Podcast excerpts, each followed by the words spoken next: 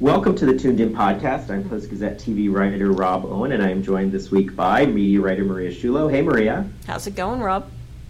And online features editor Sharon Eberson. Hi, Sharon. Hi, Rob. We're going to talk two TV topics this week the Tony Awards, which were broadcast Sunday night on CBS and saw a small growth in ratings, which is better than a decline. And uh, then we will talk Picnic at Hanging Rock a new series on Amazon, correct? Yes. Did I get my streamer right? Mm-hmm. Yes. Okay, great. So first, uh, the Tony Awards aired Sunday night. Um, I, I okay, so I, I, that, that's a ringing endorsement, Rob. I always watch the Tonys mostly just to see the musical numbers and to think, okay, a couple years from now when that thing's touring, I want to go see that show, perhaps there weren't a lot of shows that made me want to see them this year. I mean, I think I, the most rousing thing I saw was the uh, the My Fair Lady medley, and I actually it made me think maybe more shows should do you know a medley of songs as opposed to just one song. Well, but, actually, a lot of them did, Rob. Super impressed. You, you may not have noticed, what? but a lot of the shows, because you don't know the, the songs, did medleys. They did not do single songs. So, they, oh, they, okay. So Except for Carousel, and they just danced. TV, not somebody who knows all the shows. No, no, no. I'm saying, yeah, but but th- there's that, and you know, it was just not a great year for musicals all around. First of all, last year um, when Dear Evan Hansen won, there were 13 musicals eligible. This year there were seven for as mm. as original ones. And you know w- what's original? So the past three years we've had two um, from scratch original musicals win: Dear Evan Hansen and Hamilton. And before that, Fun Home was from a graphic novel, so it was really a very original you know kind of thing. So. Um, you know, uh, there uh, of and these. Gentleman's Guide was original. Yeah, that's true. So, no, no, yeah. yeah. So it, has been kind of like that um, for a while, and then this year, of the four eligible musicals, um, three were based on movies and one on a television series. So that will tell you a little bit about the kind of season it's been um, for musicals on Broadway. And I, it's, I, I saw the band's visit. I came away thinking, oh, that was you know sweet and nice and sultry and all of that, and I have to say that watching all of the critics, you know, the New York critics fell over it. It must be because they had to see all of these other shows these, that screamed at them, and and and. Or maybe um, you're just wrong, Sharon. There, there, there's that too. Um, although I think that most people agree with me too. Um, but but um, you know, uh, this you know, let it go. I think they let it go. Uh, uh, they wanted nothing to do with Mean Girls as a Tony winner because they wanted to send that message out, or or SpongeBob or Frozen. Now, see, I can see them with Frozen or SpongeBob, but mm-hmm. you know, Mean Girls is sort of in the hairspray kind of genre, and I, would have been a perfectly. Ex- I mean, some other shows have won in the past. Yeah, it depends on what year it is. But well, yeah, exactly. I mean, Mean Girls um, and SpongeBob tied for the lead with 12 nominations, and again, big names behind them. Uh, Tina Fey with Lorne Michaels producing for Mean Girls. Uh, SpongeBob had Pulitzer Prize winner Tom Kitt doing the orchestrations for everyone from David Bowie to the Flaming Lips to Sara Bareilles, you know, um, for their songs. And mm. and you know, Frozen was Disney. And then you have this little the little musical that could. Um, David Yazbek is some people know who he is. It was a first time book writer. Um, Tony Shalhoub was the biggest name in it, although Katrina Lenk had done um, uh, Oslo was it Oslo? No, Indecent. She she'd done a non-musical. Okay, I mean before. nobody knows who those Yeah, people exactly. but Tony Shalhoub doesn't sing in it, and he won. Best, you know, he won Best Actor in a Musical. It was sort of a really, really bizarre year, um, and huh. I can't even imagine what the folks in the Midwest who you know never make it to Broadway and tuned in thought you know mm. thought about this Broadway season, having seen it. However, the one thing I will say is that the host last year, which everyone does not bring up or tries not to, was Kevin Spacey. And um, it was his first time. He was a terrible host. And I will say that um, Joshua, uh, Josh, Joshua, Josh Groban and Sara Bareilles were charming. Um, they're talented people. Uh, their songs were cute. Um, it wasn't like Neil Patrick Harris. You know, they, they didn't blow anyone away. But certainly they washed away the bad um, feelings. I well, think and of the compare previous year. compare the Kristin Chenoweth, um, Yeah. you know, uh, and Alan Cumming. Alan Cumming, who we both love, but we're not that great of hosts. Well, they were they were cutesy. They were, They were overly cute, cutesy, yeah. and and I think th- these um, they picked two um, young people. Um, she wrote them a, a nice song. It- again, it's not like Lin Manuel Miranda writing a, a song for Neil Patrick Harris to close uh, the show with, but uh, I, I I thought they were charming hosts, and I think that a lot of people. Um, who were thinking, uh, "Hey, I can deal with this. We're fine." Until Robert De Niro came on the stage. I was just going to say, I was, Oh yes. Uh, Let's get into that. You know, he knows his room, So but that was, I'm sorry. right, but he didn't do his cause any favors. That's Right, for sure. right. Absolutely. Because CBS, my God, the place that you don't want to do something like this. It was- also brings up a point that we bring at every award show, every award show. It's about the people who have won awards. It's about the people who make, you know, are making theater that season.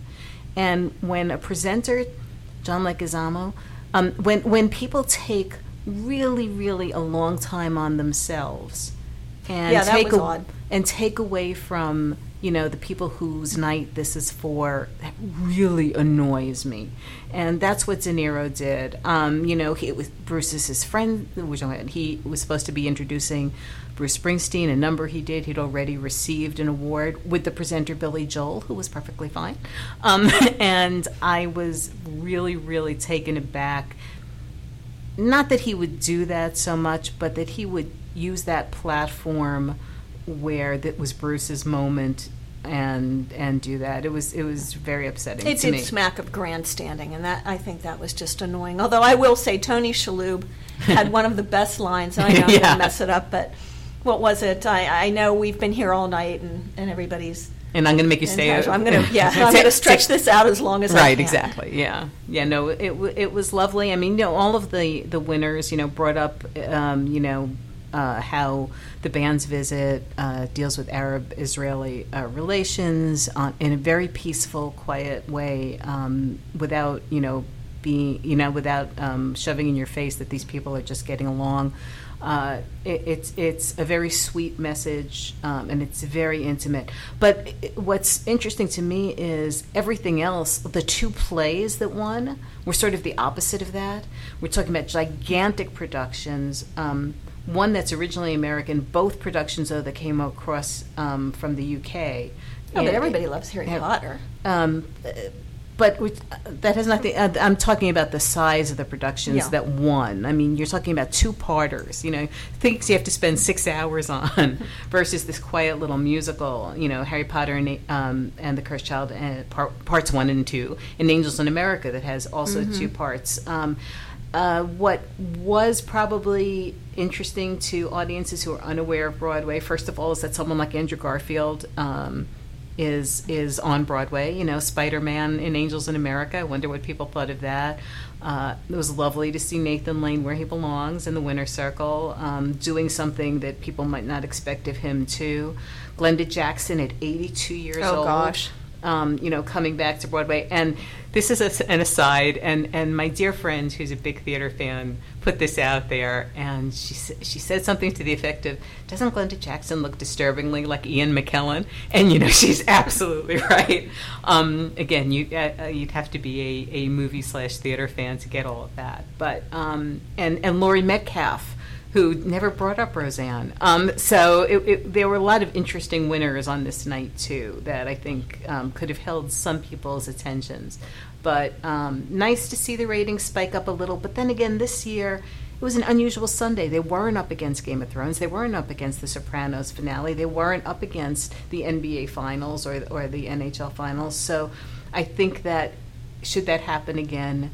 Um, the audience will go back to Yeah, and what yet it we was still expect. only about six million. Was that right? Yeah, but that's you know, you know that that's my expectation, I guess, um, for them, and the fact that there was Let's no see downtick. if it beats Miss America in September. I have a theory about that, and when we get to September, I'm going to tell you it. But in the meantime, What did you guys think about uh, Rachel Bloom and her little bit? Oh, she was awful. I'm sorry, I love her so much in many ways.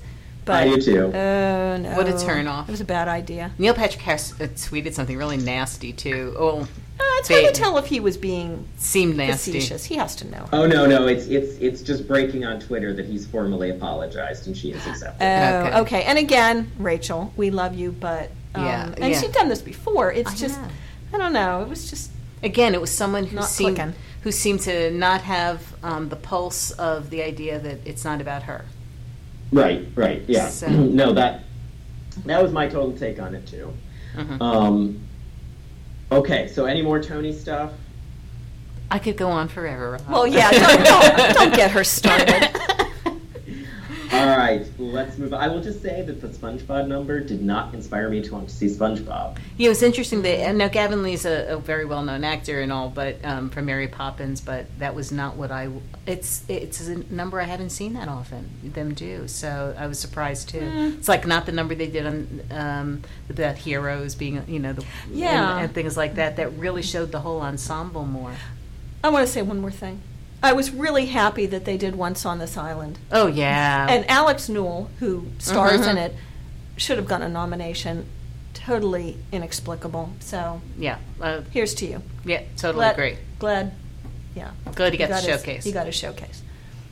All right, let's move on to our second topic, which is Picnic at Hanging Rock. This is a new Amazon series starring Natalie oh, Dormer. Her name Queen Natalie Mar- Dormer. Queen Margaery. Thank there you. Go. Yes, I, I was I was yes, Queen Margaery, or before that, uh, Queen Anne on the Tudors, right? Um, I think that's who she played. Uh, who I like very much. She is she is definitely an actress that I'm quite fond of. I have not had a chance to see this program yet, but um, I am curious to know what you guys thought of it, and if you can set us up a little bit about what the story is. She's a little more Cersei in this, would you say? Or? Oh, yeah, definitely. well, well, you know, Hanging Rock is a real place. Mm-hmm. It's a, a real monument. It's a mm-hmm. mountain, I guess you'd call it. Anyway, um, it, and apparently this is based on uh, true incidents in 19th which, century, I think. Yeah, yeah, like 1900 on Valentine's Day, four young women uh, mm-hmm. disappeared. Mm-hmm. In Australia. In yeah. Australia. Mm-hmm.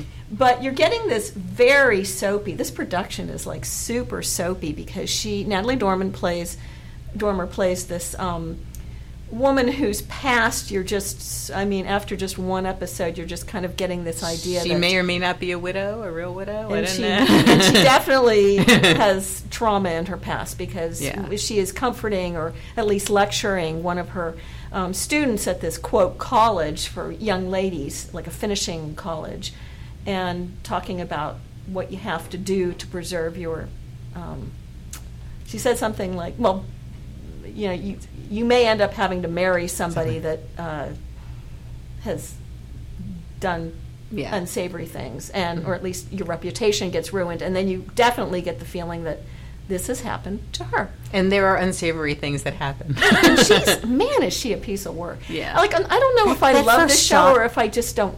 It's just so weird. That first shot of her uh, silhouetted. Um, you know, and that's one big long tracking shot. I know that's amazing, and and man, is she corseted up tight? I and I am thinking, yeah. The, the, if you yeah, if get you ready anything, for this watch woman. watch the the opening. Yeah. Scene because it seems like it goes on for about four minutes through this, um, this mansion, this, this yeah. old Victorian-looking mansion mm-hmm. where you know she's going to. There are some things that are so outright schlocky and mm-hmm.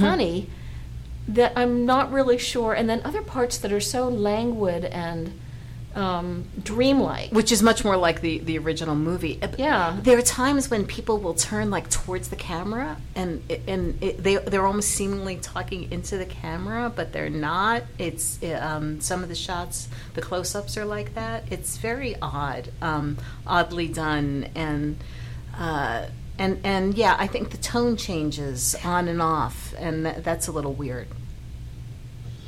That is that is often um, a problem that is hard for a show to get past, is if they haven't gotten the tone right um, in the early going. So, uh, was it so off-putting that neither of you are going to stick with this one?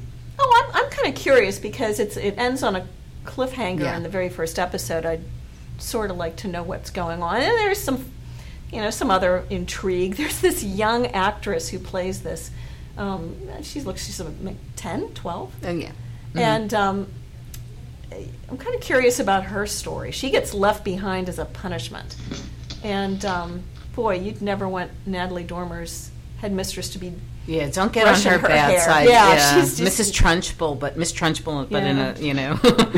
yeah, I mean, so I I don't know if this was. I mean, this the series is Australian, correct? Yeah, and it's it's beautiful. I mean, at, at times there are things about it that are really beautiful, but then there are things that nothing everything is a little off, and I think they want you that it to be that way. It's almost like a you know a horror movie, like you know before the horror happens, which I think is also what they want. Mm-hmm. Um, so yeah, I think that it, it does have that suspenseful air to it too, which is, is kind of intriguing. It is unnerving. There's a, a character who is very much sort of, if she were in this this day and age, she would be an Earth Mother. She's constantly going out into the woods barefoot, and, and she loves horses. And she reaches over to it looks like a pile of dirt or something nearby while they're just having this picnic, and it just starts shuddering.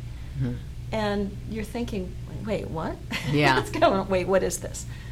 And then nothing happens. Mm-hmm. so. That is odd. Mm-hmm. Yeah. Yeah, just. We'll, we'll let you know. Yeah. We'll watch for another yeah, hour or so and let you know. I'm curious to know, but at this point, I'm going to try and catch up on Succession and Handmaid's Tale and Westworld and everything else I'm behind of behind on before Ooh. I uh, start watching this one. Yeah, it, it's it's interesting that Pose would have been up against the Tonys of all things. So, but that's still on my DVR. Oh yeah. yeah. There's that to get to too. I've got it. Well, I'm ahead on that one, but I'll fall behind quickly if I don't. Mm-hmm. If I don't stick with it. All right. That's going to do it for this week's Tuned In podcast. Thank you, Maria. Thanks, Rob. Thank you, Sharon. Thanks, Rob.